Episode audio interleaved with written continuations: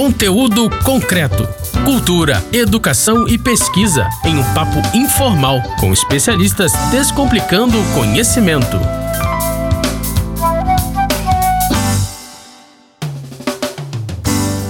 Olá você que está aí pelas rampas da UERJ e Mediações. Meu nome é Kleber Pereira e nós estamos aqui em mais um Conteúdo Concreto. Esse programa que é feito numa parceria do site saladacult.com.br e a nossa Rádio UERJ, a nossa querida Rádio UERJ. Hoje eu estou aqui para poder falar de um assunto que é de casa, né? Profissão repórter. Trouxe aqui uma galera de jornalismo, reportagem, para bater esse papo com a gente e falar aí para os universitários, para aqueles que querem saber como é que é essa vida de repórter, o que é que isso é, quais são as coisas emblemáticas que tem. Vamos conversar um pouquinho sobre isso hoje. E para falar desse assunto, óbvio, não estou sozinho, estou aqui com a menina da mesa, professora Patrícia Sobral. Fala comigo, Patrícia. Opa, Kleber, tudo bem? Eu estou aqui, prazer enorme estar com vocês aqui. A gente vai discutir essa profissão aí que é tão apaixonada, né, por todo mundo. Quem está de fora é quem está vivendo a profissão, vive nessa paixão intensa. Enfim, estamos aqui. Caramba! Além da Patrícia, estamos aqui também participando conosco o nosso amigo Daniel Pena Firme. Fala, Daniel! Ah, muito legal vir aqui ao UERJ, nesse evento tão bacana, o pessoal...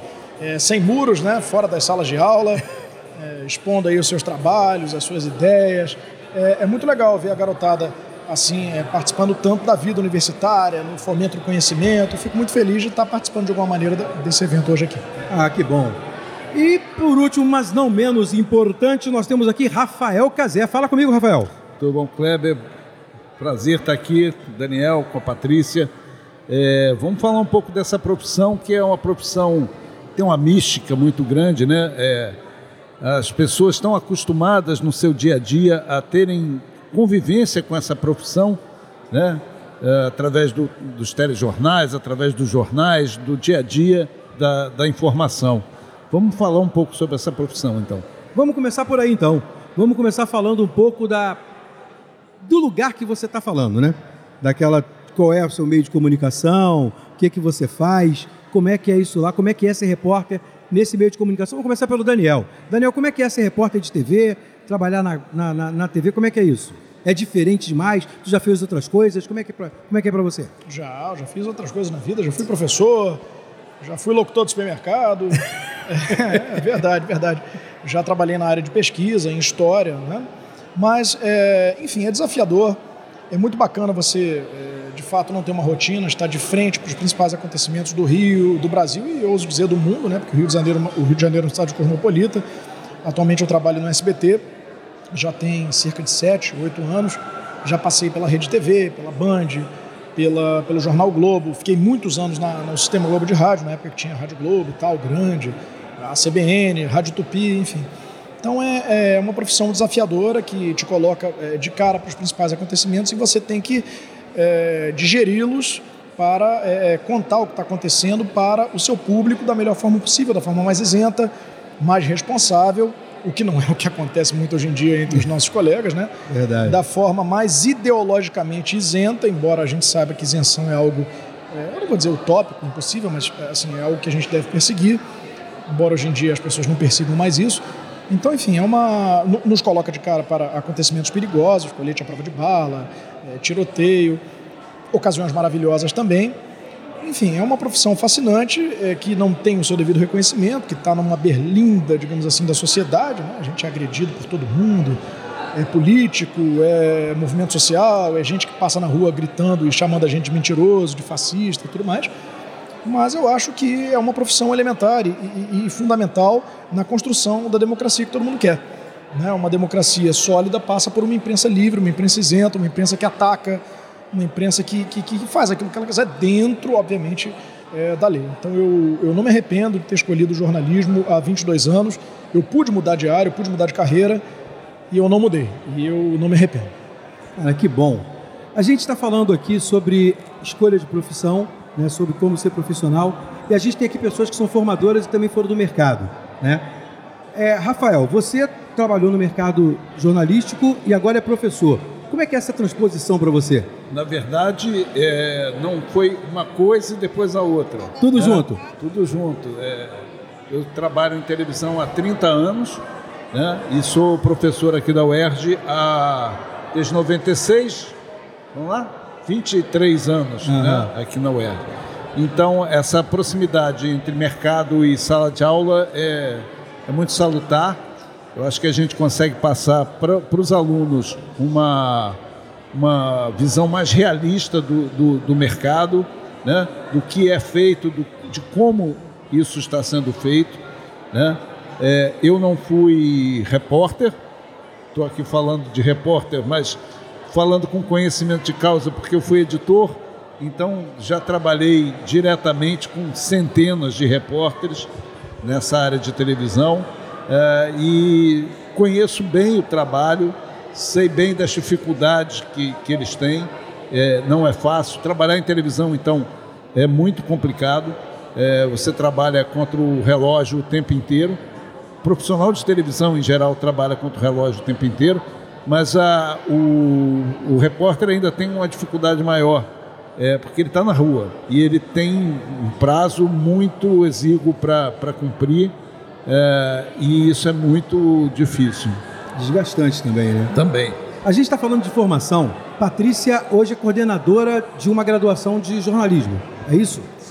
E como é que é essa coisa de montar currículo, pensar o currículo, pensar o que é importante para quem vai estar ali, como disse o Daniel muito bem, né? De frente com a notícia. Como é que é isso? Eu acho que essa é uma missão muito difícil para todos nós, até porque o mercado é muito dinâmico, né? Está sempre mudando. Então, eu fiz jornalismo nos anos 80, e a gente vê que agora com internet, enfim, tem uma outra dinâmica.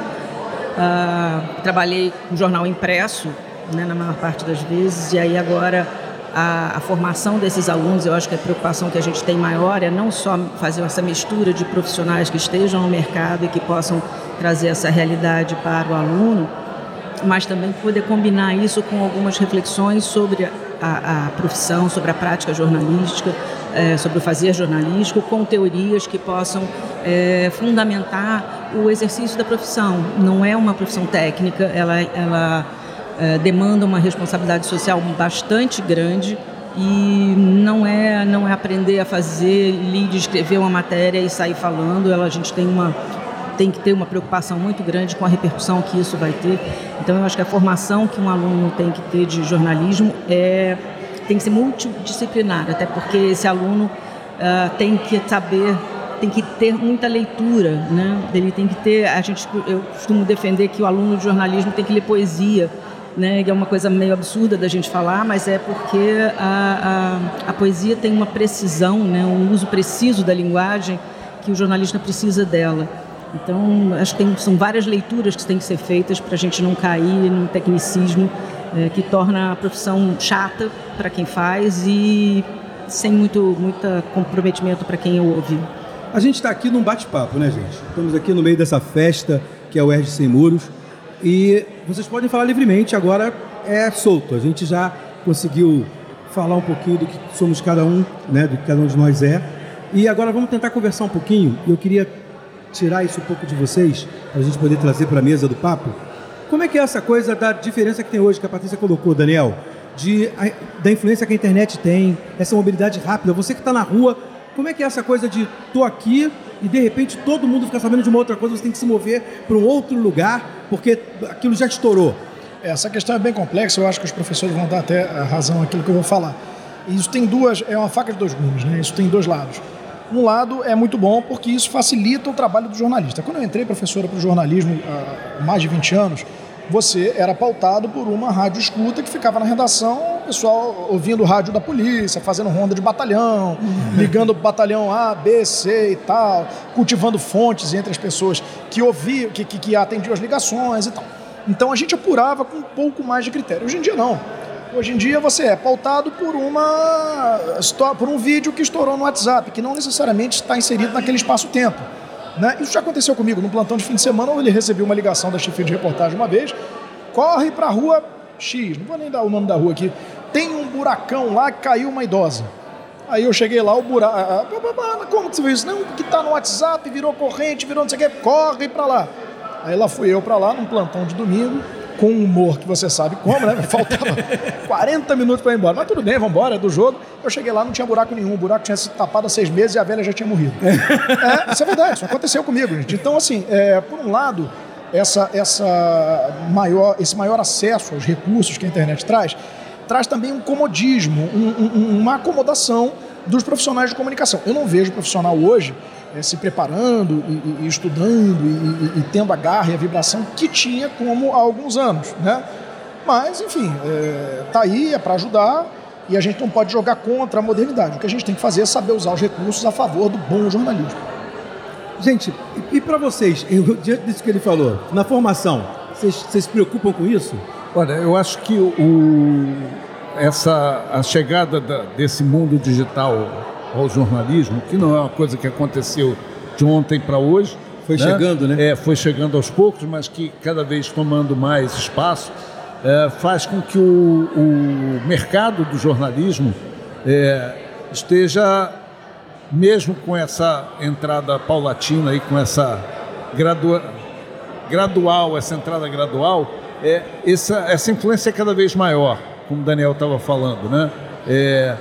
Há uma necessidade das pessoas que consomem esse tipo de informação de redes sociais, por exemplo, de querer ver dentro dos meios de comunicação tradicionais aqueles temas, né? E, ao mesmo tempo, há nos meios de comunicação tradicionais a necessidade de buscar temas como esses para tentar gerar uma maior empatia com o consumidor, que cada vez é maior dessas redes sociais, né? Isso é uma... Se a gente fizer uma estatística muito reduzida, por exemplo, dos meus alunos de telejornalismo, cada vez menos, quando eu peço para levantar a mão quem assiste televisão, é cada vez menos gente. Então, aí a gente vê que os meios de comunicação tradicionais têm razão para se preocupar. Mas isso que o Daniel trouxe aqui para a gente, ele traz um viés ético muito próprio, né, Patrícia? Que você, na hora de formar o aluno, tem que fazer com que ele comece a pensar no que ele está fazendo, porque aquilo pode ser... volátil demais, né? Pode ser muito pueril, né? Não, a gente vê que essa introdução das novas tecnologias no mercado de jornalismo, ela tem trazido desafios muito grandes, não só da gente conseguir se manter atualizado, né? E perceber quais são as possibilidades que essas novas tecnologias oferecem para a gente, mas elas também colocam a gente num desafio de até que ponto a gente pode se beneficiar dessas possibilidades que a internet vai trazendo, por exemplo, com essa história da participação do leitor e do público na pauta de notícias, no próprio envio do material. Muitas vezes os jornais recebem vídeos e coisas e transmitem porque há uma urgência muito grande no sentido de dar o furo, e hoje em dia o furo é uma coisa assim de milésimos de segundos, porque a gente está com a internet, então não dá mais nem para você checar. A gente tem uma irresponsabilidade muito grande nessa área, porque as pessoas jogam na rede e depois vão ver o que é, e às vezes não é nada. Às vezes é um tiroteio, um áudio de um tiroteio de 3 meses atrás, não tem nada a ver com isso hoje. Eu entendo que o mercado esteja... Os veículos de comunicação têm uma preocupação muito grande com esse estreitamento da relação com o público, engajamento, interação, comentário e tudo, e com isso eles querem trazer o público para perto. Mas daí a entregar a missão do jornalista para o público é muito complicado. O jornalista tem uma formação, uma preocupação ética, um sentido de responsabilidade do que ele faz e qual a repercussão que isso vai trazer para a sociedade, que é muito grande. A gente vê aquela coisa da escola base, não era nem na época da internet ainda, mas como que o assodamento na divulgação de uma notícia foi desastroso em vários sentidos, né? Com certeza. Professora, deixa eu entrar rapidinho aqui. Eu acho, Cazé, professora, que a gente vive hoje o que eu chamo lá para os meus alunos de WhatsApp News, né? Em que a qualidade não importa, a veracidade também não, o espaço-tempo não importam, o que importa é o furo, é a gritaria e tal. E isso se reflete na vida do cidadão. O WhatsApp News nada mais é do que a gente trazer para o jornalismo um contexto que já existe na sociedade, das tias do WhatsApp que definem a eleição. Uhum. Então, nas tias de grupo de família, que dizem para não vacinar a criança porque vacina mata, né? Uhum. Que dizem para você eventualmente acreditar numa mamadeira com um objeto fálico no bico, se um determinado candidato foi eleito, e eu não quero entrar em juízo político, até porque a minha posição é diferente dos demais da minha área. Mas assim, o WhatsApp News, que tanto está difundido nos grupos de família e tal, ele entrou no jornalismo, e por irresponsabilidade do jornalista. Porque o jornalista hoje, ele é muito mais preocupado com as suas visões, com a sua postura ideológica, com a sua postura combativa em relação a político A, B ou C, a movimento A, B ou C, do que com a verdade. O jornalista hoje bicou o compromisso com a verdade, ele deu um bico na verdade para longe, ele bicou a isenção em nome de uma situação de militância.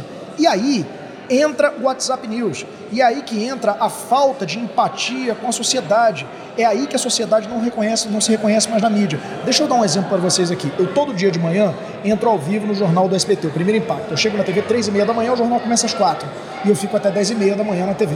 Então, eu tô parado às vezes para entrar ao vivo assim, ó, paradinho e tal, e passam carros atrás de mim dizendo, não fala mentira não, jornalista mentiroso e tal. Por que isso? Por quê? Porque as pessoas não se reconhecem mais na mídia. Isso se deve, em parte, ao fenômeno do WhatsApp News, que é um fenômeno de escala global. O Donald Trump fez muito benefício disso nos Estados Unidos, mas também por causa da falta de sensibilidade do jornalista que se divorciou da sociedade em nome das suas próprias visões, em nome da sua própria ideologia. A gente vai colocar aí na nossa conversa um áudio do Juliano Medeiros. Quero que fale um pouquinho, gente boa. Fala um pouquinho disso, da Rádio 93.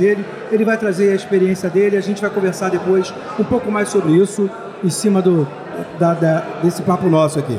Eu sou Juliano Medeiros, chefe de reportagem da Rádio 93 FM. Eu quero agradecer o convite desde já, dizer que para mim é uma imensa satisfação poder contribuir de alguma maneira nesse debate sobre jornalismo, uma profissão que eu tenho aqui com tanto amor. Infelizmente, por conta de um evento que eu coordeno na emissora, eu não posso participar pessoalmente, mas me disponibilizei a gravar esse áudio e deixar registrado uma parte dessa minha experiência profissional com vocês. Eu trabalho desde os 17 anos de idade. Comecei em televisão numa cidade chamada Cabo Frio, que fica no interior do Rio de Janeiro.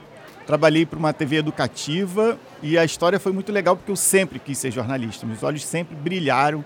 As minhas brincadeiras tinham relação com isso. E eu estudei com uma colega que a tia dela era chefe de reportagem de uma emissora local. E conversando com ela, ela viu que eu tinha todo um amor pela profissão e me chamou então para trabalhar. Comecei nessa emissora. E ao longo desses 22 anos de experiência, eu já trabalhei para Globo, já trabalhei para Record, já fui repórter de rua, já fui repórter de rede, já fui editor de texto. Já tive outras experiências em rádios grandes do Rio de Janeiro, e hoje eu sou chefe de reportagem da 93 FM e tenho muito orgulho de levar para o ar um jornalismo isento, um jornalismo com prestação de serviço, um jornalismo que, infelizmente, a gente tem que falar de notícias tristes, mas a gente também cava boas histórias para que a esperança de todo mundo esteja ali sempre alimentada, porque a gente torce para dias melhores, a gente torce para o sucesso das pessoas. E o jornalismo tem todo esse compromisso, né? O compromisso social, o compromisso de prestação de serviço, o compromisso de levar a notícia bem apurada, ouvindo todos os lados. E, obviamente, que ao longo de tantos anos, muitas experiências e muitas boas histórias pessoais para contar, que a gente não leva ao ar, mas estão ali registradas no nosso diário profissional. Para mim, jornalismo é uma satisfação pessoal, é um amor assim imensurável, corre nas veias, é uma profissão que todas as vezes que eu preciso passar isso para alguém, até em algum tipo de palestra, ou que a gente recebe aqui na emissora a visita de estudantes, eu digo assim, ó, o jornalismo é uma profissão de amor, de paixão, não dá para você fazer para achar que vai ser famoso ou que você vai ficar rico com ela, é de amor mesmo, e saber que na sua fala, no que você faz no dia a dia, você precisa levar aí para as pessoas a informação correta, porque isso pode mudar para o bem ou para o mal a vida de muita gente. Só para apimentar um pouquinho esse nosso papo e colocar um pouquinho de polêmica, eu acho que cabe a nós, jornalistas, hoje, pensarmos um pouco a respeito do nosso efetivo papel dentro dessa realidade, inclusive política, do Brasil tão polarizada, onde a nossa profissão acaba sendo atacada muitas vezes por todos os lados, porque cada um quer que o jornalismo esteja defendendo os seus interesses, e isso nos põe numa posição bastante delicada, porque obviamente as empresas têm as posições delas, nós enquanto pessoas também, mas em relação profissional, até que ponto a questão política e outros tantos vieses do nosso dia a dia interferem ou podem interferir numa questão de colocar o jornalismo em xeque ou não, de colocar o profissional do jornalismo, da comunicação em xeque ou não. Porque existe aí um discurso que eu vejo de tentar desmoralizar o jornalismo em alguns aspectos, mas sempre que precisam é o jornalista que chamam para fazer algum tipo de registro, para fazer algum tipo de denúncia. Então, a gente precisa pensar nessa questão de que estamos usando ou estamos sendo usados, ou como neutralizar esse tipo de movimento para que o jornalismo continue sendo isento e respeitado no nosso país. Um abraço para todos e obrigado pelo convite. Então, gente, diante disso aí que o Juliano colocou, dessa questão, que é bem isso que o Daniel estava falando, né? De responsabilidade, de como suporta o jornalista, como é que é essa pressão que o jornalista sofre para poder fazer uma pauta de acordo com a empresa na qual ele está ligado, o grupo político na qual aquela empresa está ligado, ou então os patrões que querem pagar uma determinada matéria. Como é que trabalha com isso para vocês dois aí que tem que fazer formação, conscientizar os jovens, que o Daniel colocou muito bem, o Juliano também, né, das apreensões que ele tem com relação a isso. Mas como é que é isso para poder fazer cabeça da pessoa, para ela ser autônoma de verdade, para ela ter um jornalismo que é sério, que é ligado na verdade e na notícia, pô? Bom, a gente acho que tem que estabelecer algumas coisas aqui, que existe todo um trabalho bastante longo do jornalismo no sentido de associá-lo à verdade. E essa é uma coisa que a gente discute muito, quer dizer, que verdade seria essa, que isenção seria essa, em que medida seria uma coisa dos jornalistas ou é uma coisa da empresa, que também, por mais que você apure com a maior parte de preocupação com a honestidade, digamos assim, não vou nem falar isenção, mas de honestidade, em que medida essa notícia não vai ganhar contornos outros, não só numa edição, mas na diagramação daquela página. Ela vai ter uma... ontem no jornal tinha assim, desperdício no Globo, tinha um editorial de desperdício da educação no Brasil.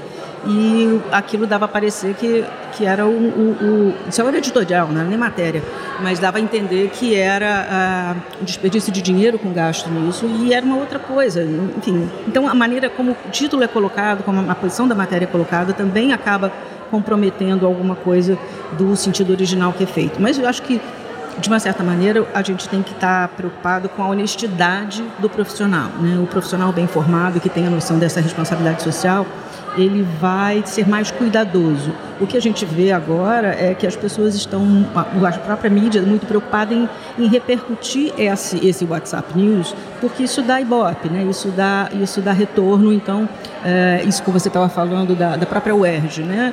Como é que a narrativa da decadência da ibope, como é que as pessoas até hoje ficaram com a imagem da UERJ decadente e caindo aos pedaços e quase fechando, e a gente sem receber, e as latas de lixo, e como a mídia não volta para dizer como é que a UERJ está agora, né? Isso aqui, por exemplo, esse cenário de pujança que a gente tem aqui, de pujança acadêmica, não está na mídia. Então isso também é uma coisa de qual não é exatamente uma coisa ideológica, mas é uma coisa do mercado, né? O mercado não é notícia, fala disso. Desculpa interromper. Isso não é notícia. Pois é, mas a normalidade não é notícia. Ver mas alunos isso não é... expondo seus trabalhos, uma universidade pujante, para a qual a universidade paga a sociedade paga impostos, porque nós pagamos isso aqui. Não, mas isso não é notícia, isso é normal, isso é o que tem que ser, via de regra. Sim, mas a gente está trabalhando... Quando não é via de regra, quando tem aluno acampado Sim. aqui impedindo a gente de entrar, me dando porrada, como eu já tomei porrada ali embaixo, porque vim noticiar a greve de alunos, eu confesso que eu não entendo o que é isso, não entendo greve de professor, mas greve de aluno não entendo, mas enfim, não estou aqui para isso. Assim, quando as coisas estão fora do lugar, aí entra a mídia malhando. Agora, quando está tudo bem, olha só que juventude bonita, que galera legal, isso não é notícia. Mas preste atenção, a gente está num momento de... Eu discordo um pouco, eu acho que você tem as notícias que aparecem hoje no noticiário, que ocupam espaço de notícias que seriam notícias boas. Entendeu? Não estou dizendo que o jornal tem que ser um jardim florido, cheio de coisas boas. Existem muitas coisas erradas nesse país que acabam ocupando espaço de outras notícias boas. Agora, uma notícia boa não deixa de ser notícia. Claro. Né? Não, eu acho que isso. A gente não tem espaço para isso hoje, porque a gente tem uma política de jornalismo, principalmente voltado para a audiência, onde se busca audiência minuto a minuto, principalmente nos telejornais, em que tem que ser mais sensacionalista, tem que se mostrar mais crimes, tem que se mostrar mais problemas para que se atraia a notícia. Eu costumo dizer que a gente vive um dilema, que é o dilema de Tostines. Se vocês... O que vem demais? Vou fazer aqui, fazer aqui um merchan. Que é fresquinho. A gente vive isso. As pessoas querem ver as más notícias ou só se oferecem as más notícias para as pessoas verem? Entendeu? Isso é um outro problema também. Fala, Patrícia. Em termos que você está falando da notícia ruim, a normalidade não é notícia, mas, por exemplo, dentro de um cenário em que a UERJ estava devastada, por exemplo, isso aqui é um inesperado para o público que está achando que está tudo ainda parado. E dentro de um cenário em que a universidade pública está sendo atacada como um espaço de desperdício de verbas, um espaço de balbúrdia, mostrar uma feira como essa é uma notícia que vai contra o senso público, o sentido público que está se construindo hoje em dia sobre a universidade. Eu queria fazer mais um comentário. Quando a gente fala sobre engajamento de jornalistas, que os jornalistas estão, através desse engajamento, estão perdendo a credibilidade, eu acho que a gente tem que dividir essas duas categorias de jornalistas, né? Se a gente pensar no chão de fábrica, se a gente pensar na peãozada que trabalha na redação, os repórteres que vão para a rua e tal... Esses repórteres, eles vão fazer o trabalho que é indicado para que eles façam, tá? Na grande maioria, eu trabalho 30 anos em televisão. Posso contar que a grande maioria das vezes, a enorme maioria das vezes, não havia um dedo dizendo é assim, ou um dedo que vem da direção da emissora e que diga é assim. Não é assim. Se faz o trabalho do dia a dia e vai se tentar fazer isso da melhor maneira possível. Evidentemente que por todas essas características que nós colocamos aqui, de busca de público, de busca de audiência, de busca de vendagem, de tentativa de se equiparar aos novos meios de informação, que são os meios digitais, o conteúdo dessas pautas pode ter caído, pode ter se desvalorizado, mas não é o repórter que vai para a rua que vai editorializar aquela matéria. Não, vem pautado. Se há um tipo de editorialização, é uma coisa que vem da pauta em si. Aquela pauta, ela é de alguma forma editorializada, mas não é o repórter que vai fazer isso. Agora, já os jornalistas, são colunistas, que têm o poder da opinião. Aí é outra história. Cabe ao repórter também pegar aquela pauta e conduzir da forma como ele achar que deve. Construir o seu off, do seu VT e a sua passagem, de maneira a colocar ali a sua visão, porque a gente não é máquina. A gente não pode peitar a pauta. Mas também existe uma certa autonomia. Eu acho que esse equilíbrio delicado é o que deve haver entre a redação e o repórter que está lá na ponta do iceberg. Não se trata de manipulação, mas se trata de manipulação. Porque não existe matéria 100% isenta. E o repórter não é uma máquina, ele não é um computador. Então ele pode, algumas vezes, pegar uma pauta, isso já aconteceu comigo diversas vezes, e colocar ali a sua visão de mundo, a sua visão ideológica, sem que seja punido por isso. Pelo menos eu só trabalhei em empresas, como o Cazé disse, que me deram essa liberdade. Eu nunca recebi uma pauta do tipo, meu irmão, tem que ser assim, assado, do contrário você está fora. Graças a Deus que não recebi essas missões. Bem. O tempo acabou, gente. Eu queria me despedir de vocês. Obrigado, Cazé. Obrigado. Forte abraço. Obrigado, Vitor. Estamos sempre às ordens aí. Valeu. Minha querida Patrícia, um forte abraço também. Obrigada, querido. É uma alegria enorme receber esse convite, poder estar aqui com você nessa conversa gostosa. Bom também você aqui, Daniel. Obrigado, meu amigo. Parabéns pelo evento, parabéns aqui pela nossa mesa redonda. Precisamos, estamos às ordens. Valeu, cara. Muito obrigado. E para você que ficou aí sentado à mesa conosco, ouvindo essa reportagem diferente, fica com Deus e até a próxima. Conteúdo concreto. Apresentação: Kleber Pereira. Moderadores: Roberto Rodrigues e Max Gama. Equipe técnica: Daniel Barros, Gleidson Augustos e Eduardo Sobral. Locução: Vitor Quaresma. Produção: Rádio UERJ e Salada Cult. Realização: Centro de Tecnologia Educacional CTE SR3.